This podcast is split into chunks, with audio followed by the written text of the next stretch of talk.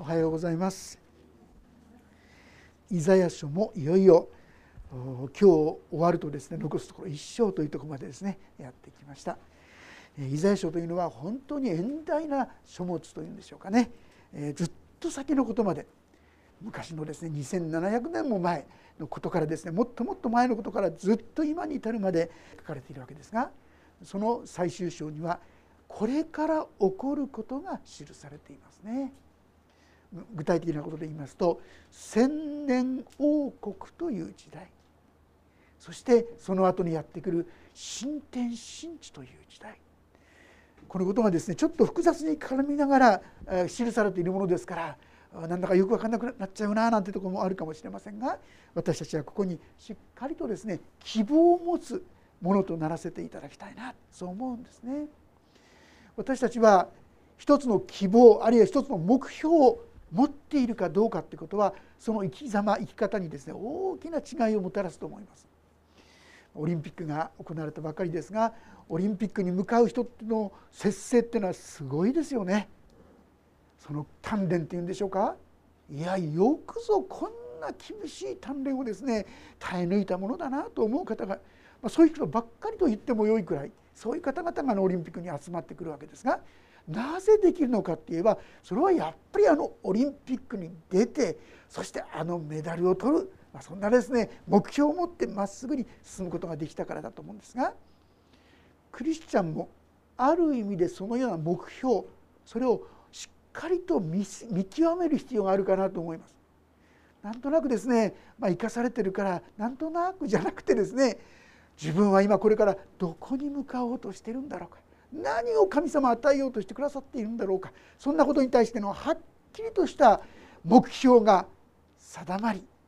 そしてそこに向かうことができる我となる。そのためにもある意味でイザヤこの最後の言葉をですね残してくださったかなと思います。ご一緒にしっかりとその言葉に聞いていきたいと思うんですが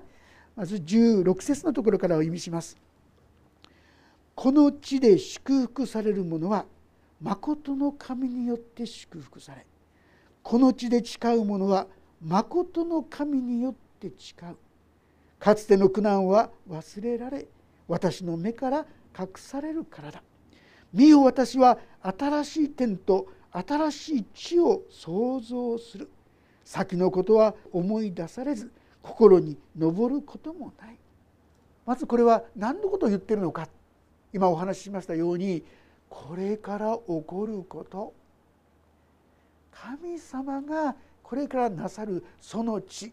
まああえて言うなら今神を信じて私たちのうちに起こっている新しい創造このことだということができるかと思います。第二コリントの5章の17節に誰でもキリストのうちにあるならその人は新しく作られたものです。古いものは過ぎ去った身を全てが新しくなったとこう記されていますね。実はこの新しい創造というのはここに出てくる神様が最終的に私に与えようとしてくださっている素晴らしい創造の一端に預かることなんですね。あの創世記からですね出てくる初めに神が天と地を創造されたというこの創造のお話これは7日で終わっていると私たちは考えるわけですけれどもある意味でこの神が創造された天と地は罪によって汚れて滅ぼされてしまうわけです。よく世の終わりとこう言われていますがそれがその日ですね。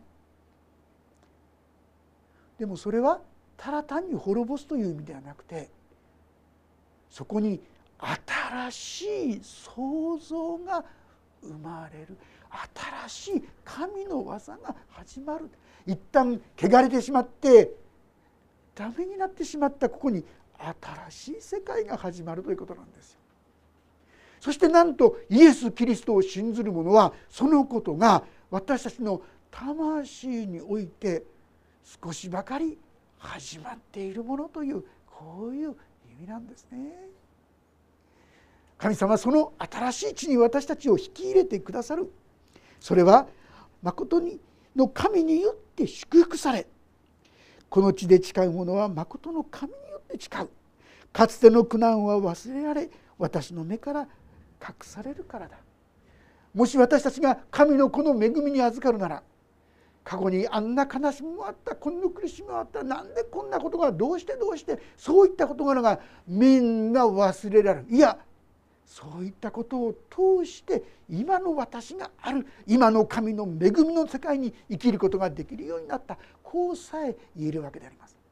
涙の湧くところを泉の湧くところと変えてくださる神が新しい人生を祝福してくださるこういう意味であります。さあそのことをもうちょっと具体的に見ていきましょう。見よ私は新しい天と新しい地を創造する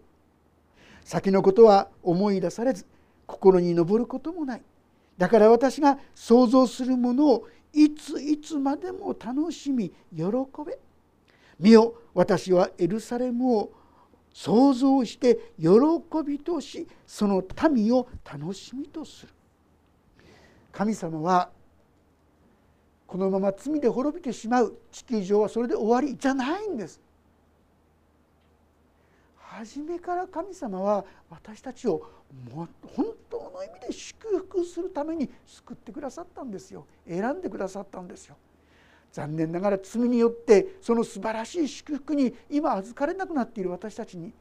もう一度本当の意味でその祝福恵みに預かることができるようにと神様が備えてくださっているとこういうことであります。私たちはですね大きな喜びを受ける時に先の悲しみそういったものは小さいことに感じるんじゃないですか。もう思い出さない。そう神様の祝福に預かることができるんです。そしてそういう世界に今一歩一歩私たちは導かれているんだということをどうぞ忘れないでいただきたいと思います。そしてそこにあるのはですねだから私が想像するものをいついつまでも楽しみ喜べ。私たちの喜びは一瞬で消えてしまって儚いものに思えますが今度はそうではない。いついつまでも喜ぶことができるものですよ。消えてなくなってしまうようなものじゃありませんよ。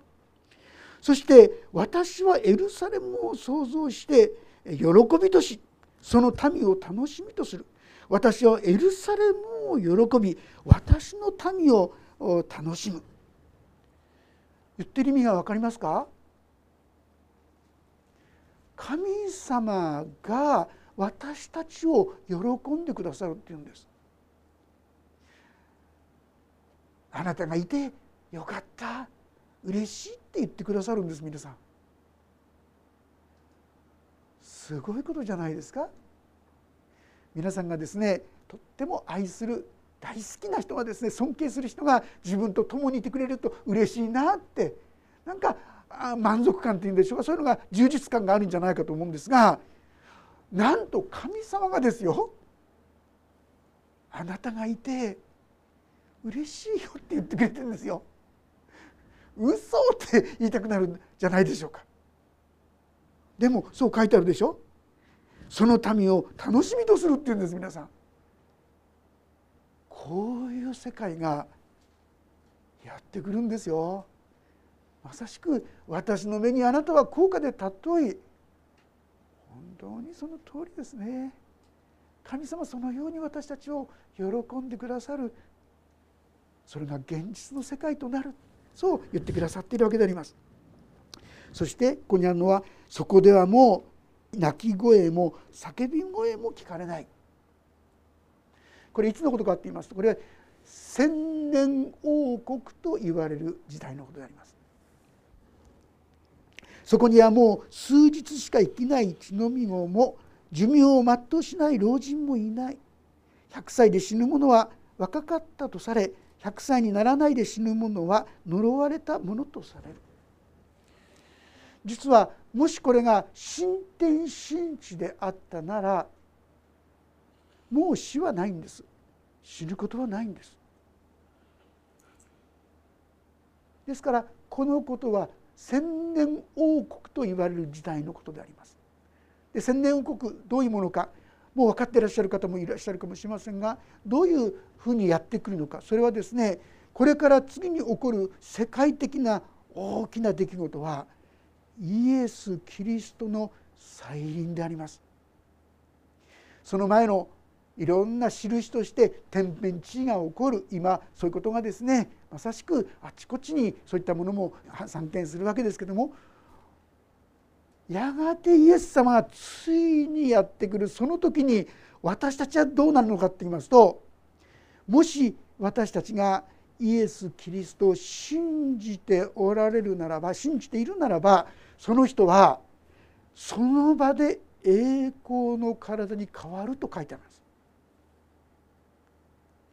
今私たちは病気になります。もちろん死にます。もうそういう体じゃない。死ぬことはない。病気になることはない。怪我することもない、ね、本当に素晴らしいものに変わるって言うんですよ。私たちは救われた救われたって言葉を使いますが正直言いまして今の救いはまだ半分ですよね。魂が救われてるだけ。でもこの時には身も魂も何もかもが本当に救われるそういう時がやってくるわけであります。じゃあ死んだ人は実は私たちの前にその人には栄光の体が与えられそして天に引き上げられそしてイエス様と出会うんだと聖書は予言している。さあその後にどういうことが起きるのか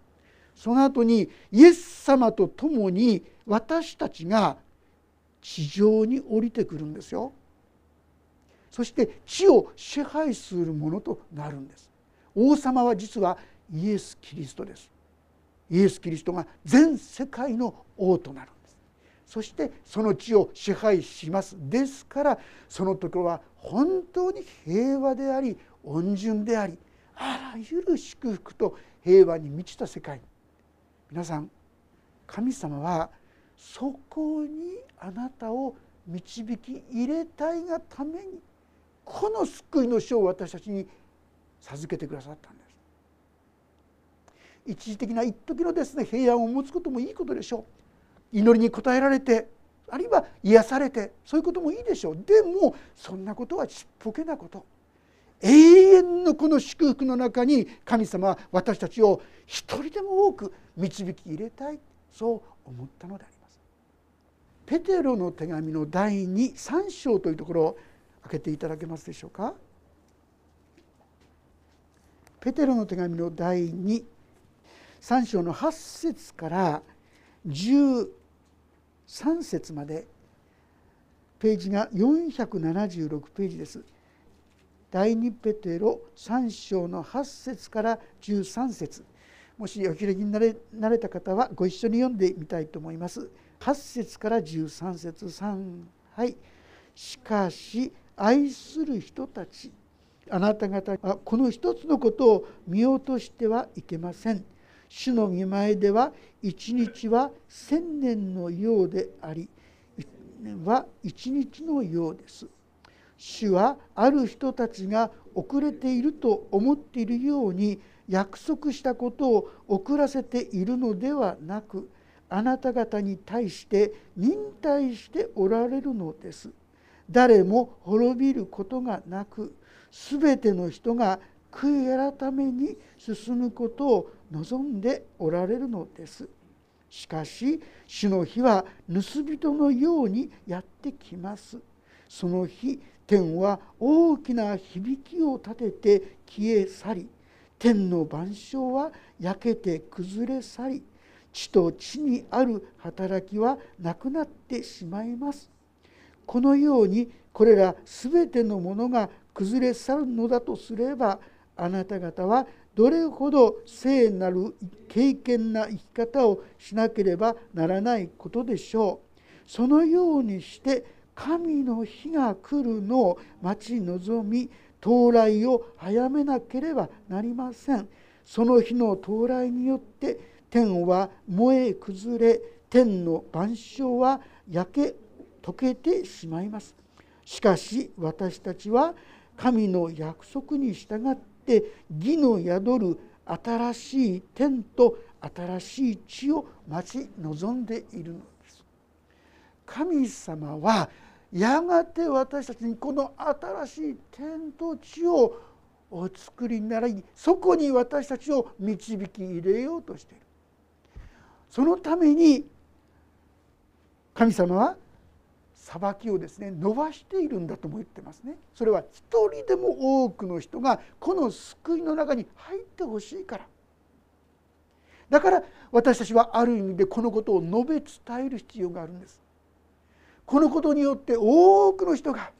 この救いを受け入れた時にこの時が終わるんですね。まあ、いずれにせよそのようにして千年王国また新天新地という世界がやってくるのですがここにおいてですねまた元のところに戻りますけどもその千年王国という時代はイエス様が治める時代であってそれはですねちょうど神様がアダムとエバに作られたあの天地創造の時のような状態戻るんですよ。どういうことかって言いますと全てのものは温順で全てのものは大変良いそういう中にあります。まあ、一説にはですね地球はもともとは水の層があったと言われています。まあ、創世紀のですね一章の中にこんな言葉があるんです。まあ、開けなくて結構ですけども水と水の間に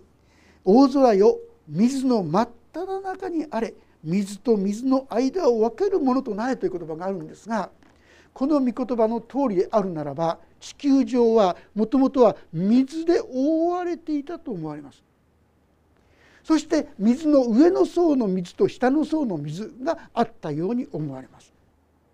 でこれだとどういう状況が起こるかっていいますとまあ今人間がですねこの病気になったり遺伝子がですね壊れたりするのは外からの X 線とか宇宙線とかいろんなものがやってくるからですがもしここに水の層があるとするならばそういったものは全部カットされちゃうんです。今もの福島原発はですねあの水の中に置かれているあの放射ののために置かれていることをご存知だと思うんです。水はこういったものを取り去るからですよね。実は当時よく年齢がですね900何歳800何歳ってありますがどういうことだったのか実は当時はですね水の層のゆえにそういったものが入ってこなかったですから遺伝子はほとんど壊れていなかったですから当時は兄弟で結婚することも問題なかったんですよ。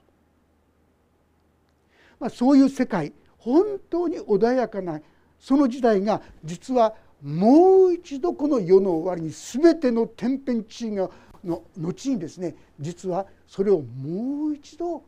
この地球に与えてくださる。でその時にはですね実はその結果として亡くなる方もいるんですからが現在そのその地球から今新しい地球といいましょうか新しく創造されたその千年王国の世界に入る方々もいると思われます。この方々の寿命のことを言ってるんですね。私たちはと言いますともう死なないんですですから寿命じゃないんですずっと生きられるんですでも今言った方々は今の私と体と同じですからやっぱりやがて滅びる時が来ます。でもそういう人でも100年しか生きないものは呪われたものともうめったにそんなことないっていうことですよね。みんながそのように穏やかに住む。それが千年王国の時代です。私はですねもし人間が罪を犯さなかったら最初からこういうふうに生きられたんだよということを示すためにもその時代があるのかななんて思っていますけどもそういう時代がやってくる。そしてそこに私たちも入ることができます。その時に私たちは本当に喜ぶことができるわけです。だから私が想像するものをいついつまでも楽しみ喜べ。見よ私はエルサレムを想像して喜びとしその民を楽しみとする。神様はこういう世界を作ってくださっているんだ。いや私たちをそこに入れようとしてくださっているんだこのことに私の視点がしっかりと向いているかこのゴールにしっかりとですね目標に向かっているかどうかこのことをもう一度確かめることは有益ではないかと思います。もし私のゴールがしっかりとしているならば脇目をしてですねあちこちにフラフラすることはないでしょう。ゴールをしっかりと見てることによって本当に必要なことは何なのかどこに行けばいいのかそれはおのずと分かってくるわけであります。神様はこのような世界を私たちに備えようとしているんだなでもねこの中に記されているのはそれだけじゃないんです。これが千年王国という世界時代ですがその後にどういうことが起きるかと言いますとこの千年王国の時代はサタンというものが穴の中に閉じ込められていると書いてあります。そして千年王国の後でこのサタンが出てきた時に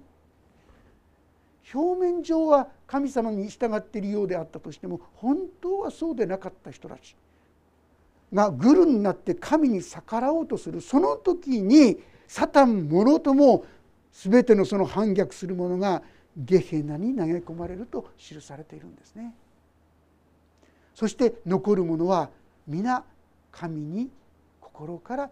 聞き従っていこうとする者たちとなるそこには本当の平和と祝福があるわけですが実はその方々のためにはさらに新しい都これが新しい都エルサレムと言われているものですね。黙示録の言葉を読ませていただきますとこう書いてあります。21章というところでありますけども2節私はまた聖なる都新しいエルサレムが夫のために飾られた花嫁のように整えられて神の身元から天から下ってくるのを見た。私はまた大きな声が御座から出てこういうのを聞いた「見よ神の幕屋が人々と共にある。神は人々と共に住み人々は神の民となる。神ご自身が彼らの神として共におられる。神は彼らの目から涙をことごとく拭い取ってくださる。もはや死もなく悲しみも叫びもない苦しみもない以前のものが過ぎ去ったからである。この新しい都エルサレムここにはもはや死はないんです。嘆きもないんです。苦しみもないんです。本当にそういう世界があるんです。そしてそういう世界がこれからやってこようとしている。いやそこに私たちは入ろうとしている。この確信を私たちはしっかりと持っていくことが必要ですよ。とこういうことなんです。このことにしっかりと確信を持っているなら私たちはぶれることがないですね。確かにこの地上はあまりクリスチャンにとって過ごしやすいところではなかったと思います。不正や欺瞞やいろんなものがはびこってですね一生懸命お祈りをしてやってるんだけどもうまくいく時もあるしそうでない時もあるしなんでこんなことがそういうことが多いのがこの世界ですが神はそれを悲しむ人たちに本当にそういったものから完璧に解放された世界を用意してくださってそして今私はそこに向かおうとしているんだということをしっかりと受け取ってくださったらなそんなふうに思います。さてそこではどんなふうになるのかでここでですね21節から記されているのはこれまだあの千年王国のことを言っています。このイザヤは預言者ですが見てるわけですが何て言うんでしょうか全部が見えてるわけじゃないんです。ちょうどですねこの先を見てるんですがあるところに千年王国があってその向こうに新天新地があるんですがその前後関係や時系列はわからないんですよ。ただそれがごちゃごちゃにイザヤには見えてるし教えられてるわけです。でこの21節からのことは千年王国の中で起こることが記されていますがちょっと読ませていただきます。彼らは家を建てて住みぶどう畑を作ってその実を食べる。まあ何でもないことのように思うかもしれませんが皆さんあの植物育てたことありますか？野菜とか育てたことありますか？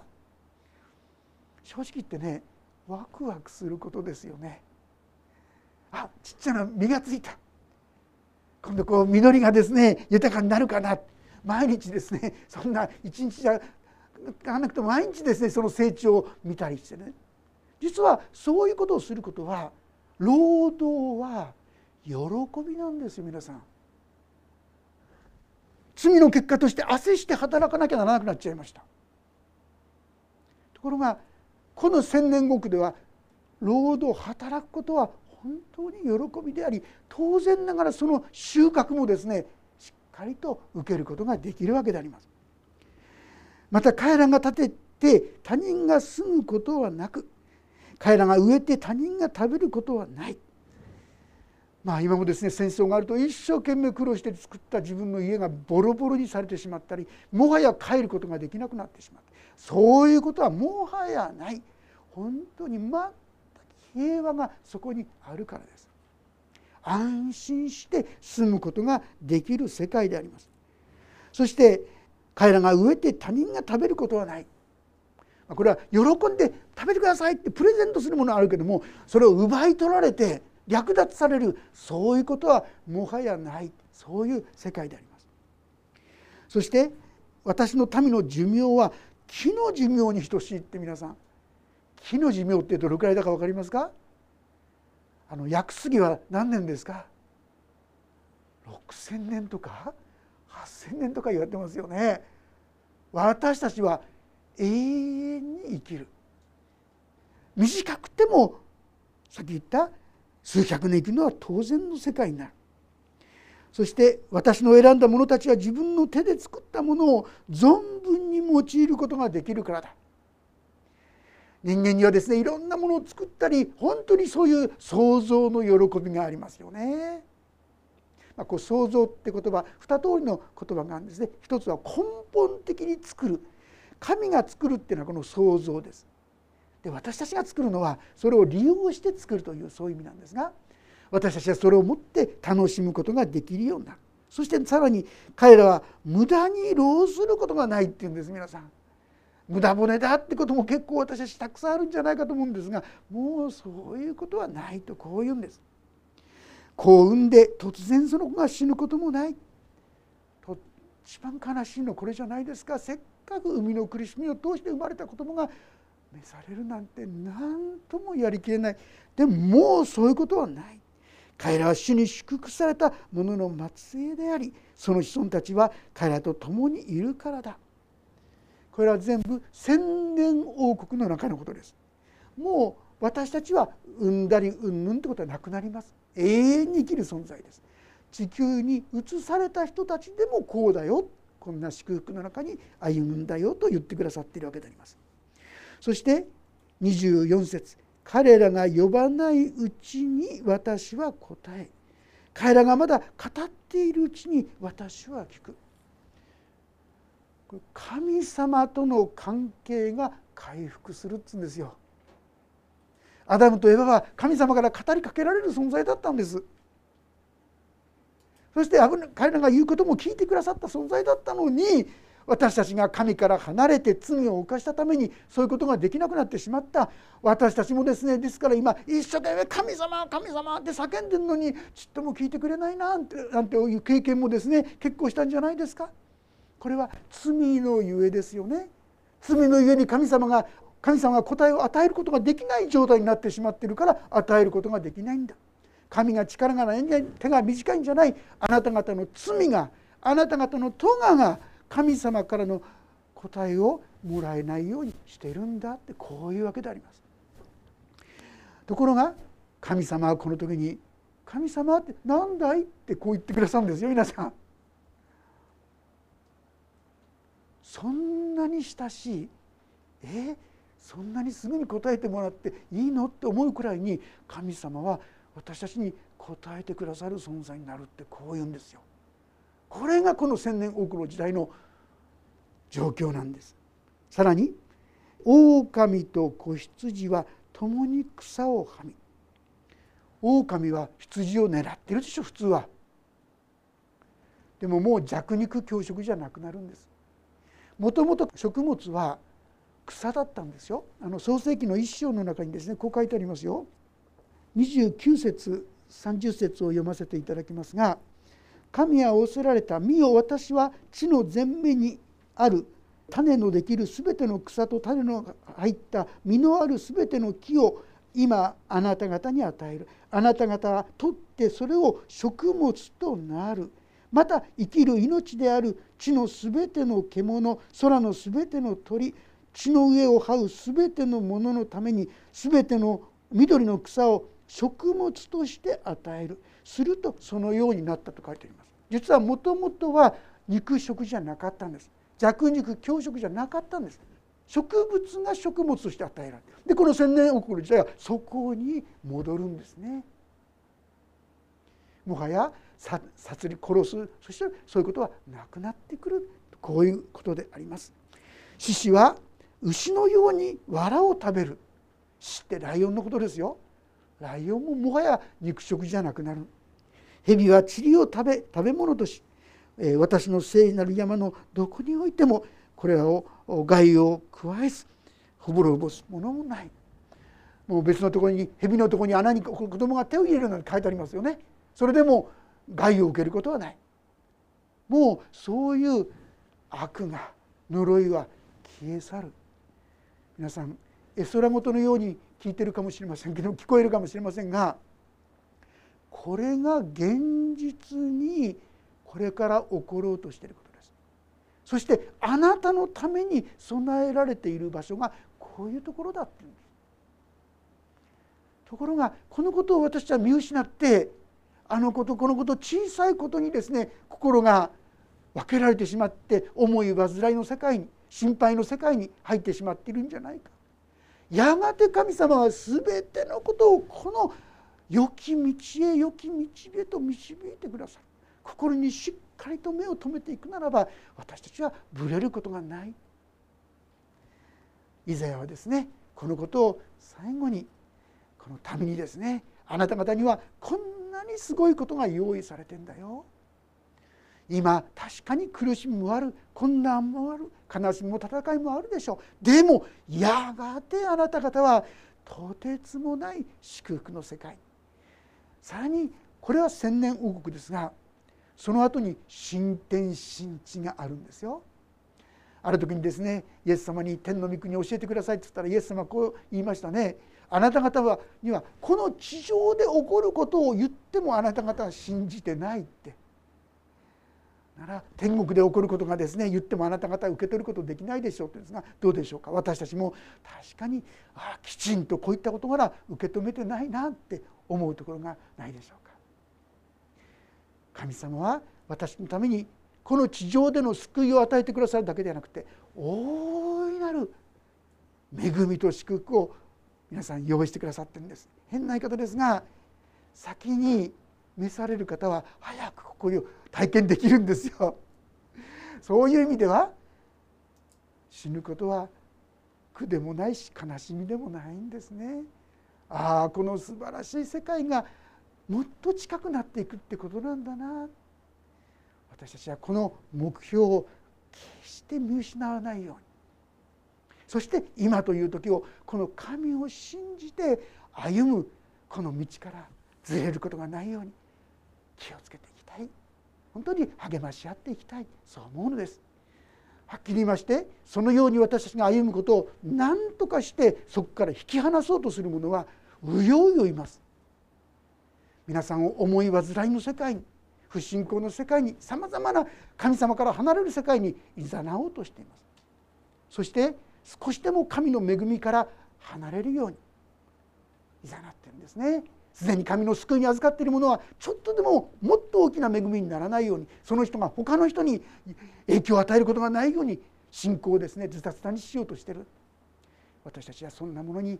負けないでこの神様にしっかりと従っていくものでありたい。そして神の栄光を共に心から喜び拝するものとなっていくことができたらとそう思います。お祈りをいたします。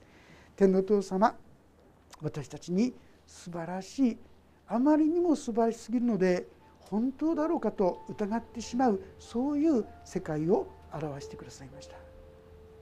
でも主よあなたは多くの予言をすでに成就してくださいました。そしてこれらの予言も必ず成就することがその日が来ることをありがとうございます。どうぞ私たちがめげずにぶれないでこの天の御国に向かって新しい創造いやすでに私たちはキリストを信じた時にその魂が新しくされたのです。その新しい命がますます豊かに広がるこの世界が私たちを待っているのです。どうぞどんな時にもこの希望と喜びを信仰を持って主をあなたの前に歩み続けることができるようにお願いいたします。困難や試練で本当に神様あなたが見えなくなっている方々に特に主をあなたが触れてくださり